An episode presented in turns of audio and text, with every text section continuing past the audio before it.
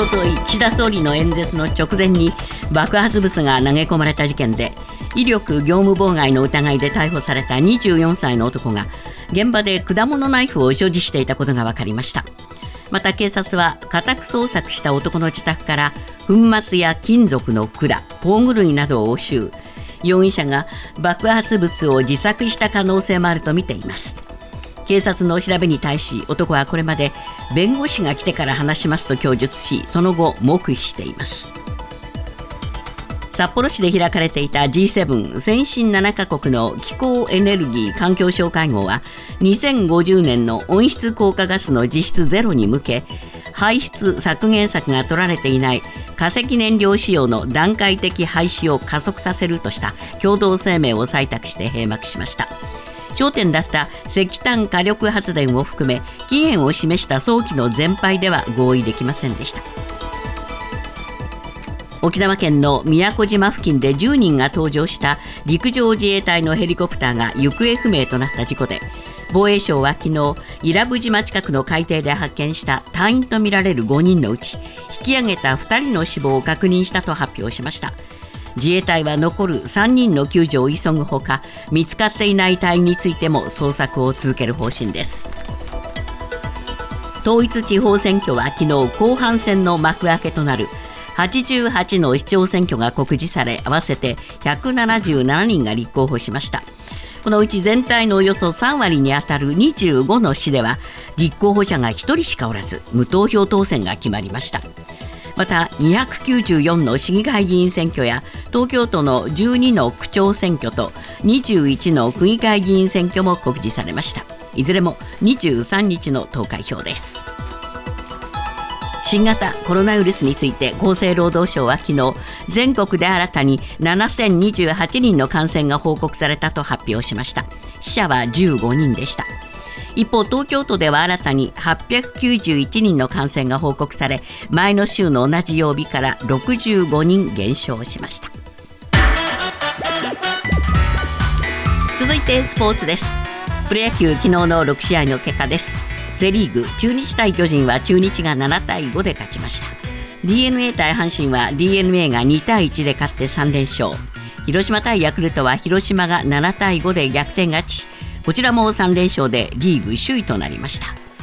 パ・リーグ日本ハム対西武は西武が6対2で勝ちました。楽天対ソフトバンクはソフトバンクが6対3で逆転勝ち。ロッテ対オリックスはオリックスが2対1で勝っています。女子ゴルフの KKT 杯バンテリンレディースは20歳の岩井明恵が通算7アンダーでツアー初優勝を果たしました。双子の妹は昨シーズン2勝の岩井千里で双子での国内トップツアー制覇は男女通じて初めてです。大リーグエンゼルスの大谷は16日レッドソックス戦に3番指名打者で出場しましたが4打数ノーヒットに終わり連続試合出塁は36で止まりました。レッドソックスの吉田は6番指名打者で5試合ぶりに復帰し2打数ノーヒットでした。試合はレッドソックスが2対1で勝っています。ニュースズームアップ。岸田総理の演説直前に爆発物が投げ込まれた事件で威力業務妨害容疑で現行犯逮捕された無職の木村隆二容疑者が手提げカバンの中に刃の長さ13センチほどの果物ナイフを所持していたことが分かりました。ニュースズームアップ。依然として黙秘を続ける容疑者動機はどこに？今日のコメンテーター時事通信山田圭介さんです。えー、刃物を現場に持ち込んでいたという話になりましたね。そうですね、えー、手提げカバンの中にですねあの刃の長さ13センチほどの果物ナイフを所持していたことが、えー、昨日和歌山県警の絵の取材で分かったということで。これはどうなんでしょうか、えー、その、うん、爆発物を投げ込んでるわけですから、それで失敗した時の第二の強行として刃物もという、そういうことになりますか？可能性が一つありますね、はあ。それから、まあ、あのもう少し爆,、まあ、爆発物を使うことによって、その周囲を驚かせて、ですね、ええ。まあ、無差別のですね、はあまあ、はあその傷害というか殺害をはい。試みたこともありうるんですけれども、なるほど。ただ一つの考え方として、やはりこれはあくまでもターゲットを総理に絞っていたとええ。いうことであるとすれば、ですね、はい。非常にこの、まあえー際どい事件であったというふうにも思うんですそうね。ですね、まあ、幸いにして岸田さんは避難して、はい。えーまあ、無事だったわけですけれども、はい。あの中に聴衆だった人に、えーまあ、背中に切り傷みたいなものが発見されたそうですね。聴衆の一人だった70代の男性がですね背中に切り傷があったということで、まあ、これあの、県警が事件との関連を調べているんですが、ええ。えーその場合、もしその通りでしたら、まあ、この事件による、まあ、負傷ということになると思いますそうですね、はいどうなんでしょうか、まああの県警はこれ、自宅の方も調べているようですけれども、はい。相当これ、あの爆発物などを自作して準備していたようですね。そうですね、あの兵庫県の川西に容疑者の自宅があるんですけれども、金属製とみられる管や工具類、それから火薬ですね、ええ。この火薬の可能性がある粉末を押収したということです。8時間、えー捜索したようですけれども、でまあ、容疑者はこれらを使って爆発物を自作した疑いもあるということですが、まあ、ど同時にもこれ動機につながるものがですね、ええまあ、これはいろいろメールのやり取りとか、はい記録から調べていくということで、とにかく、まあ、徹底的にここのところを調べると。今まあこれ黙秘してるしてますからね。ねええええまあ、弁護士が来てからというようなことを言ってるようですが、ええ今日の今のここの時点では、あ動機につながることを含めて、一切新しい情報は入っていません。そうですか。はいまあ一番これでもって気になるのは、やっぱり警備体制どうだったかと、先ほどもちょっと話に触れましたけれども、この辺についてはやっぱり気になりますね。そうですね、まあ、あの無事であったこと、みんなみんなが無事であったことは、まあ、何よりだったと、はい。まあ、これはまず、うどんな状況であっても、まず言えることだと思いますけれども、例えばその毎日新聞にですね、ええ元警視庁特殊部隊の伊藤浩一さんという方が話あの談話を寄せてるんですけれども、はいまあ、そこに、まあ、その方の私は、まあ、なるほどと思うことがいくつかあったんですが。え例えばですね筒状のものが投げ込まれた後も現場に大勢の一般人がとどまっていると、で容疑者が刃物や爆爆薬を持っていたり共犯者がいたりする恐れもあると。そうですね。ええ。で、ええ。警察は容疑者を確保するだけでなくて、聴衆をいち早く避難させなければいけなかったのではないか、え第二の犯行を防ぐための対応が不十分で、期間が足りないと言わざるを得ないと厳しく指摘されていますこれ、一人というふうには、かど特定できないでわけですよね、あの場合。ええうん。これはあの去年のですね安倍元首相の銃撃の時も言われた話ですけれども、本当に単独犯なのかどうかと、はい。複数犯の可能性もあるということは、常に警備当局は頭に入れなくてはいけないということがもし教訓であるとすれば、ですね、はい。まあ、教訓とすべきですけれども、ええ。まあ、今回はそのことがまず前提になっていなかったとかですね、ええ。それから爆発物の威力ということも、これ、まあ、まだ爆発物が他にもある可能性があるし、ええ。実際あったわけですけれども、聴衆をいち早く避難させなければいけないというところがありますので、ええ。ですから、まあ、これ、今回、その民間人協力されましたけれども、はい。でこれはこれで大変勇気ある、まあ、行動であったということが称えられて、まあ、しかるべきだとは思いますけれども、ある意味で非常に大きな危険というのは背中合わせであるわけですから、ねええやはり警察はやはりこの、まあ、いち早く避難ということを、やはりこの訓練の中にきちっと、あの特に選挙の時は人が集まりますからね、はい。私はここ非常に重要なポイントだと思いますし、はい。あるいは日大日本大学の危機管理部う教授の、えー福田充う教授もですね、ええ。これ、安倍氏銃撃事件と同様に、まあ、選挙の地方遊説中に市民との距離が近くて、誰でも立ち入れる場所で起きたと。えで政治家が有権者に近づきたいと要望したとしても、もっと聴衆との距離を取るか、手荷物検査などを実施すべきだったとおっしゃってます。でこれあの手荷物検査は確かにやりだすと非常に手間がかかるんですけれども、はい。例えば再接近する位置にする人だけでも限定してですね、ええ。手荷物検査をしようと思えばできるはずですし逆にできなければもっと距離を離すとかですね、ええ。まあ、そこはやはり私はやりようがあるという点だとは思いますねここは。安倍さんはこの後もですね、あのえ遊説続けて、それでまあ聴衆の方たちと実際に、あ。の非常に近いところまでえー言っているわけですこれね。私非常に気になるんです。気になりましたね。ええ。でこれあの事件が起きたのが11時25分で、ええ。まあ、すぐに退避したわけです、い。書簡を連れて、はい。でまあ、車2台で退避したんですが最初の車に首相が乗っていたようですが、で福田さんはあの岸田さんはですね事件の30分後に和歌山県警の本部長室に訪れてるわけですね、ええ。まあ、避難したということですけれども、でその際に警察側が、えー動機がよくわからない以上リスクが残るという言い方でですね、まあ、このその先のまあ遊説を暗にですね、これは、えーちょっと踏みとどまるようにこう、まあ、示唆したような、はい。あるいは周りの秘書官もそういう考えのようだったようですけれども、えこれに対して岸田さんは、リスクなんてどこにだってあるじゃないか、選挙を最後までやきやりきることが自分の責任だと言ってるんですけれども、ええ。これもですね、この時点ではまだどういうことがターゲットだったかとも全く分かってないわけで、これはちょっと最初のこの、これによって継続するというのは早すぎるんじゃないかと。ちょっとこれはえね、え的外れですよね。れ。で私、え。え昨日夜ですね、まあ、このことについて、その現場にもいた総理周辺に当たってみたんですけれども、はい。まあ、そこのところは、いや、それはあの周りの人は総理は正しいと言うんですけれども、ただ一点言ってることは、確かにですね、まあ、これ、爆発物が自分の方にまあ投げられたという場面は総理も見ていたので、まあ、それで自分が狙われたというふうにまあ解釈して、こういう発言になったんであろうというふうに言ってますが、それはもう少しですね、慎重な対応を総理はすべきだったんで、というふうに私は思います。ニュースズームアッ札幌市で開かれた G7 エネルギー大臣会合は2日間の議論を終え昨日閉幕しました二酸化炭素の排出量の削減対策が講じられない石炭や天然ガスなどの化石燃料の使用について段階的に削減していくことで初めて合意したものの原発については足並みが揃いませんでした。ニュースズームアップ。日本の課題が浮き彫りになったエネルギー会合。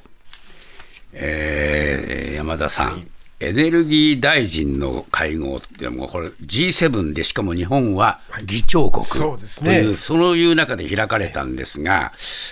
どうもこれ日本の立場がですね、もう世界に遅れてるっていうことを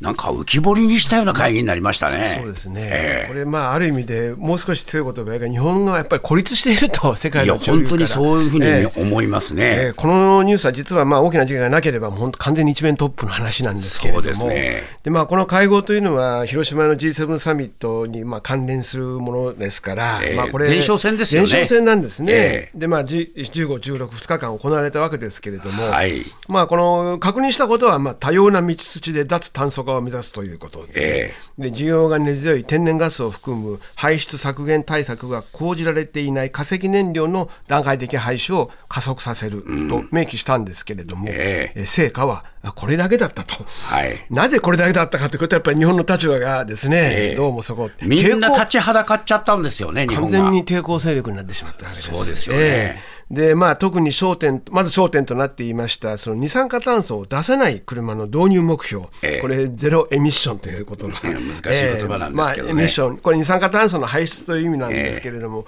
まあ、英語、そのままちょあのカタカナでですね、はい。欧米が出るエミッションの車の導入目標というような言葉が英語で飛び交ってるんですけれども、まあ、あの結局、日本はですね、2035年までに、まあ、G7 の保有車両からの CO2 排出を少なくとも2000年に比べて共同で50%削減するという表現に、まあ、なったということです。えでまあそのこれもうちょっとこの踏み込みたかったわけですけれども。これも、えー欧米各国はこれ、もっともっと行きたかったもっと行きわけですね。たいわけですね、えーはっきりとしたかったわけですけれども、まあ、50%削減というですね、ええ。まあ、非常にマイルドな発言、表現になってしまったと。はいそれからまあ他にもう、えー日本が反発した項目としてはですねこれ二酸化炭素を多く出すため廃止時期を明記するかが注目されていたのがこれ石炭火力発電なんですけれども、えーこれ去年に続いてイギリスなど、まあ、イギリスも入ってるんですがこの場合は、2030年に廃止するを主張したんですけれども日本が反発してこれ廃止時期は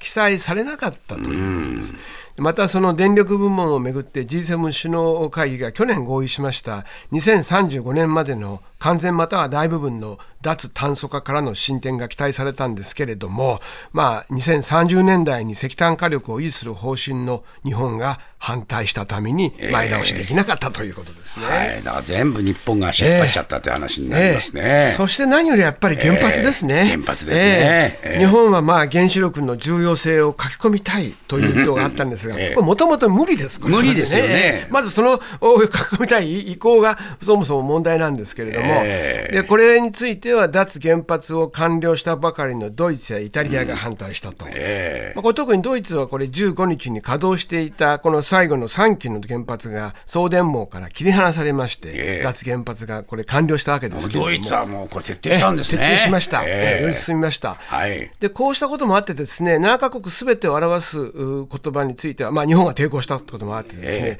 我々はという主語は使わずにですね使われなかったええことですよ。そうなんです、えええ原子力エネルギーの使用を選択した国々は原子力の潜在性を認識するという一部の国に限られた表現になっているという。これはね、恥ずかしい恥ず表かしいで現ですすよええ。ね。まあこの辺で、えー我慢しといてよみたいな感じで 日本はですね、そういったなだめられたような表現ですけれども、これ政府が夏頃を目指すまあこれあの東電のですね福島第一原発から出る処理水の原発のまあ処理水の海洋放出ですけれども、え。まあ政府はこれが念頭にあるものですから共同声明には放出に向けた透明性のあるプロセスを歓迎するという文言を文言をですねなんとか盛り込みたいと提案していたわけです。まあ、つまり国際的お墨付きを、まあ、その放出に対して欲しかったんですけれども、え共同声明の記述は海洋放出をめぐる、えー IAEA これ国際原子力機関ですけれども、IAEA による安全性の検証を支持する、検証を支持するという内容で、えー結局お墨付きではやらなかったということですね。まあですから、こういう状況の中で、各国はおそらく不満を抱えたまま閉会したと思いますよね。そうですね、ええこれ、結局、まあ、日本まで来て、ですね、ええまあ、いわば日本が議長国なわけですけれども、はいまあ、議長国がこうした形で、えー前に進めない勢力として存在してしまったということになるわけですから。でもっとみっともないのは西村大臣ですよね。ええそうですね、ええこれ、会合の後の記者会見で西村経済産業大臣は処理水の海洋放出を含む廃炉の着実な進展科学的根拠に基づく我が国の透明性のある取り組みが歓迎されるというふうにこれ共同声明の内容とは全然違う発言をしてしまったんですね。ええそうすると隣に言いましたあのドイツのえレムケ環境層がですね、処理水の放出に関しては歓迎するということはできないというふうにバシッとこう釘を刺された。いきなり西村さんの発言、こうやって否定したわけですよねええ。で西村大臣は会見後に報道陣に私の言い間違いと釈明する一幕があったんですが。言い間違いじゃないですよ、これはね。言い間違いじゃなくて、この言葉が通ればですね、ええなんとか文言には盛り込まれなかった、共同声明にはなかったけれども、一応言った実績は作りたかったんだけども、それは全くその意図は見透かされてしまったという。ええこれは恥ずかしいですよね。ですからね、今回見てて、やっぱり日本のエネルギー政策の取り組みが、これ、世界スタンダード、まあ、少なくとも先進国のスタンダードに達してないということをですね、まあ、自覚すべきですし、えまあ、メディア側もそのことをもっとしっかり伝える。いや、本当そうですよね。この週末毎日新聞が世論調査を行い岸田内閣の支持率が前回の調査から3ポイント上がり36%だったことが分かりました。ただ不支持率は56%と依然として高く不支持が支持を上回っている状況です。ニュースズームアップ。なかなか上がりきらない岸田内閣の支持率。いやー、先だってのあの朝日新聞の支持率調査もね、あんまりいい数字に出ませんでしたよね。そうですね、ええ。前回あ、この最近の調査で、まあ今日毎日新聞の調査では、その3ポイント増で36、不支持がさ56%で3ポイント減で、やっぱり支持があ不支持を下回っているという、ええ。これはまあ先週の朝日新聞の調査でも、前回からこれ、これはあの2ポイント減の38%、事実上6倍だったんですね。はい。でそれでちょっと違ったのは、先月末に発表されました日本経済新聞の調査、これだけが内閣支持率が48%で、支持が不支持をこう7か月ぶりに上回ったんです。ええでまあ、この傾向がどちらに触れていくかなというのは、まあ、我々注目してたんですけど、やっぱり、まあ、まだ支持は、ええー上がらないんだとええ。いう傾向が変わっていないこれ毎日新聞の調査で毎日新聞の調査で分かりましたね。まあ上がらないこの要因、ええ。これ、山田さん、どこにあると思いますか、まあ、あの一つはですね、まあ、例えば少子化対策ですね、いろいろ言ってますよ、す。岸田さん、最近。言ってます、ええ。えーいろいろ言ってる中で、特にまあ岸田さんが、これでなんとか取り戻したいと思っている、まあええある意味で岸田さん的切り札は、この3月に発表した少子化対策なんですけども、えーこれ、あんまりね、受けないんですよ。受けない、評価するが26%で、評価しないが53%なんですね。えでも逆に言うと、支持がちょっと上がったりもしてるので、まあ、これ不思議なんですけども、結局ですね、まあ、それ中身はまあこれは、あの言うかもしれないけど、本当にその財源大丈夫なのかということは、やっぱり国民はもうそこは非常によく分かってるわけですね。はい、財源問題に触れるとですね、ええもうひどい数字になってるそうんですよね。よね、ええ。これ、まあ、同じ毎日新聞の調査で、少子化対策の財源財源を確保するために、社会保険料を引き上げることについては、賛成18%、反対72%。反対72ですからそうです、ね。ええ。それから財源確保で増税することについて賛成が24%で、反対67%、それはまあ確かにみんな負担が増えることはええ。嫌だとえ。いうふうに思いますがはい、ただそれだけでもないんいや、ですよね。ないと思いますね、ええ。でこれ、結局、少子化対策が大事かどうかについては、国民はみんな分かってるわけです、でそのことについて取り組んでも評価されないということは、これ、岸田さんがこれ全体像、財源も含めて示すことの説明が全くできていないと、はい。説明しきれない人の、あるいは政権のお政策は信用できないと、そうですよね。これがこの支持率にこう現れているんだと思いますね。はいまあこうやってどうでしょうね、支持率が上がらない中で、えー解散問題がいろいろ 取り沙汰されますが、山田さんはどう見ますか、ね、今、統一地方選挙行われてますでしょ、ええ。でまあ、統一地方選挙が行われて、これ、まあ来週のお今日の結果ですけれども、はい。こういうこの結果がによって、まあ、解散早まるとか遅くなるとかって今論じられて、論じられてますけど、私はそれに懐疑的で、ですね、はい。結局、国民の支持というのは、実際そういうことではなくて、ですね、ええ。本当に岸田さんを信頼するに足りるかどうかと